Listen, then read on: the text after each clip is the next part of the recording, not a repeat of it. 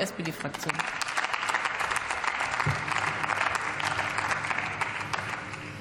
Sehr geehrte Frau Präsidentin, liebe Kolleginnen und äh, Kollegen, lieber Herr Teutrine, bei den Erfolgsgeschichten, bei den migrantischen Erfolgsgeschichten würde ich als Rheinland-Pfälzerin natürlich jetzt äh, BioNTech einführen, aber das löst auf der Seite dann leider wieder andere Reflexe aus, die ich jetzt hier nicht weiter, ähm, weiter erzeugen möchte. Ja, während wir hier in diesem Haus diskutieren, wie wir die Zukunft des Landes gestalten wollen, schleichen sich auch immer wieder Scheindebatten wie diese in die Tagesordnung. Debatten, in denen es wieder nicht darum geht, ein Für und Wider möglicher Lösungen aus unterschiedlichen Positionen heraus abzuwägen, es wieder nicht darum geht, einen möglichst breiten gesellschaftlichen Konsens zu finden. Stattdessen reden wir darüber, anhand welcher Kriterien wir Menschen nach Nützlichkeit und ich sage das ganz deutlich nach abgestufter Menschenwürde klassifizieren, um daraus für uns abzuleiten, ob wir ihnen einen Platz in unserer Gesellschaft einräumen oder nicht. Und Ihre Kriterien lassen sich anhand dieses Antrags ganz einfach zusammenfassen. Menschen, die nicht aus Deutschland kommen und auf Startchancen angewiesen sind, gehören nicht dazu. Sie legen damit einmal mehr klar und deutlich Ihr Menschenbild offen. Nein, Frau von Storch, äh, ich lasse Ihre Zwischenfrage nicht zu. In Ihrem Antrag schreiben Sie, angesichts des hohen Kostendrucks in den sozialen Sicherungssystemen ist die Frage nach deren Stabilität eine wesentliche Zukunftsfrage. Und wissen Sie was? Da muss ich Ihnen sogar recht geben. Es ist seit vielen Jahren erkennbar, dass unsere Gesellschaft älter wird. Doch aktuelle Studien zeigen, dass sich die Altersstruktur in der Bevölkerung im letzten Jahrzehnt wieder etwas verjüngt hat. Und das aus einem bestimmten Grund, der Einwanderung.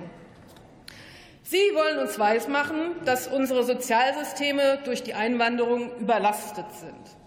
Dabei ist das genaue Gegenteil der Fall. Zahlen der Bundesagentur für Arbeit zeigen, dass der Aufwuchs der sozialversicherungspflichtigen Beschäftigung 2022 zu rund 70 Prozent auf neue Arbeitsverhältnisse von Menschen mit Migrationsgeschichte zurückgeht.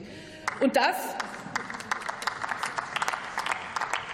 und das vornehmlich auf Menschen aus den Herkunftsländern, die Sie problematisieren.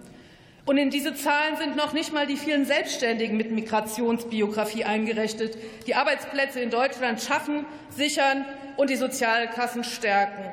Und vielleicht haben Sie, Frau Schilke-Ziesing, auch einfach mal geschaut, wer hier bei Ihnen die Büros säubert im Abgeordnetenhaus. Reden Sie eigentlich mit den großen und mittelständischen Firmen, den Bäckereien und den Handwerksbetrieben vor Ort? Hören Sie ihnen eigentlich zu, wenn diese Ihnen vielerorts bescheinigen, dass sie keine Stellen besetzt bekommen?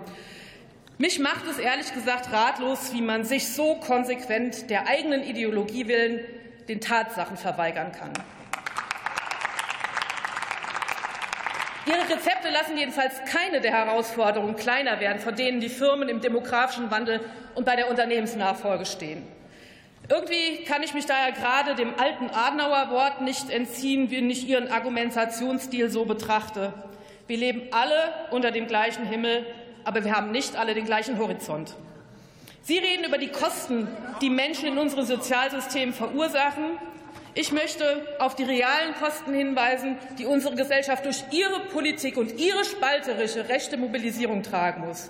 Nicht nur untergräbt sie unseren gesellschaftlichen Zusammenhalt, Sie ist ein Antikonjunkturprogramm, gerade für Regionen, die im Strukturwandel stecken und nur durch eine offene, innovationsfreundliche und vielfaltsbejahende Haltung gewinnen können. Und während Sie sich damit beschäftigen, Menschen anhand ihrer Herkunft zu bewerten, ja abzuwerten, ringen wir um konkrete Lösungen für reale Probleme. Wir haben eines der modernsten Fachkräfteeinwanderungsgesetze verabschiedet, das berufliche Perspektiven eröffnet. Wir haben das Aufenthaltschancengesetz beschlossen. Und mit einem starken Arbeitsmarkt werden wir auch unsere Sozialsysteme weiterentwickeln. Wir stabilisieren die Rente, beziehen die Selbstständigen in die gesetzliche Rentenversicherung ein und garantieren damit langfristig eine gute Alterssicherung. Kollegen von rechts außen, Ihre andauernden Schaufensteranträge werden uns Demokratinnen und Demokraten in diesem Ringen nicht beehren. Herzlichen Dank.